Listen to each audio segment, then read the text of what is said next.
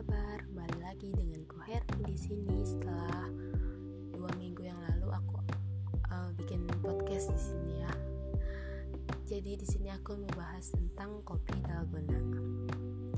So aku mau nanya, kalian udah pernah belum sih cobain kopi dalgona?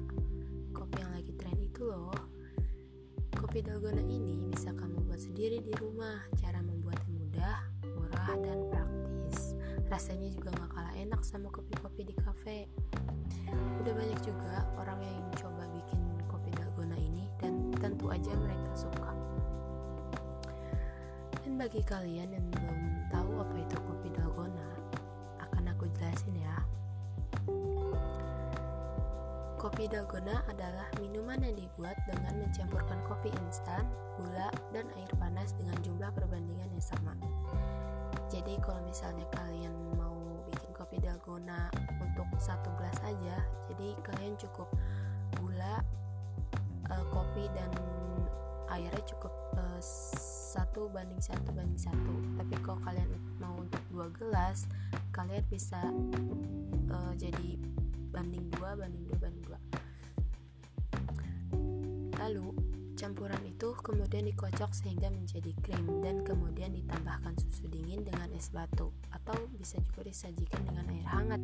Itu tergantung selera masing-masing. Dan mungkin dari kalian kalian pasti bertanya, dari mana sih kopi dalgona itu berasal? Sejarahnya bagaimana bisa sampai disebut kopi dalgona? Awalnya, minuman ini berasal dari daerah Rajasthan, India.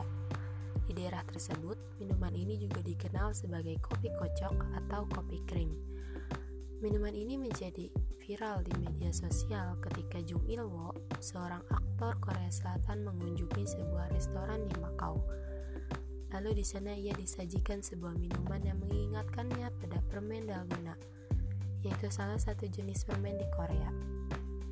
Permen dalgona yang asli dibuat dengan menggunakan gula dan soda kue. Bentuk permen ini seperti permen lollipop dan masih dijual di berbagai wisata di Korea Selatan hingga saat ini.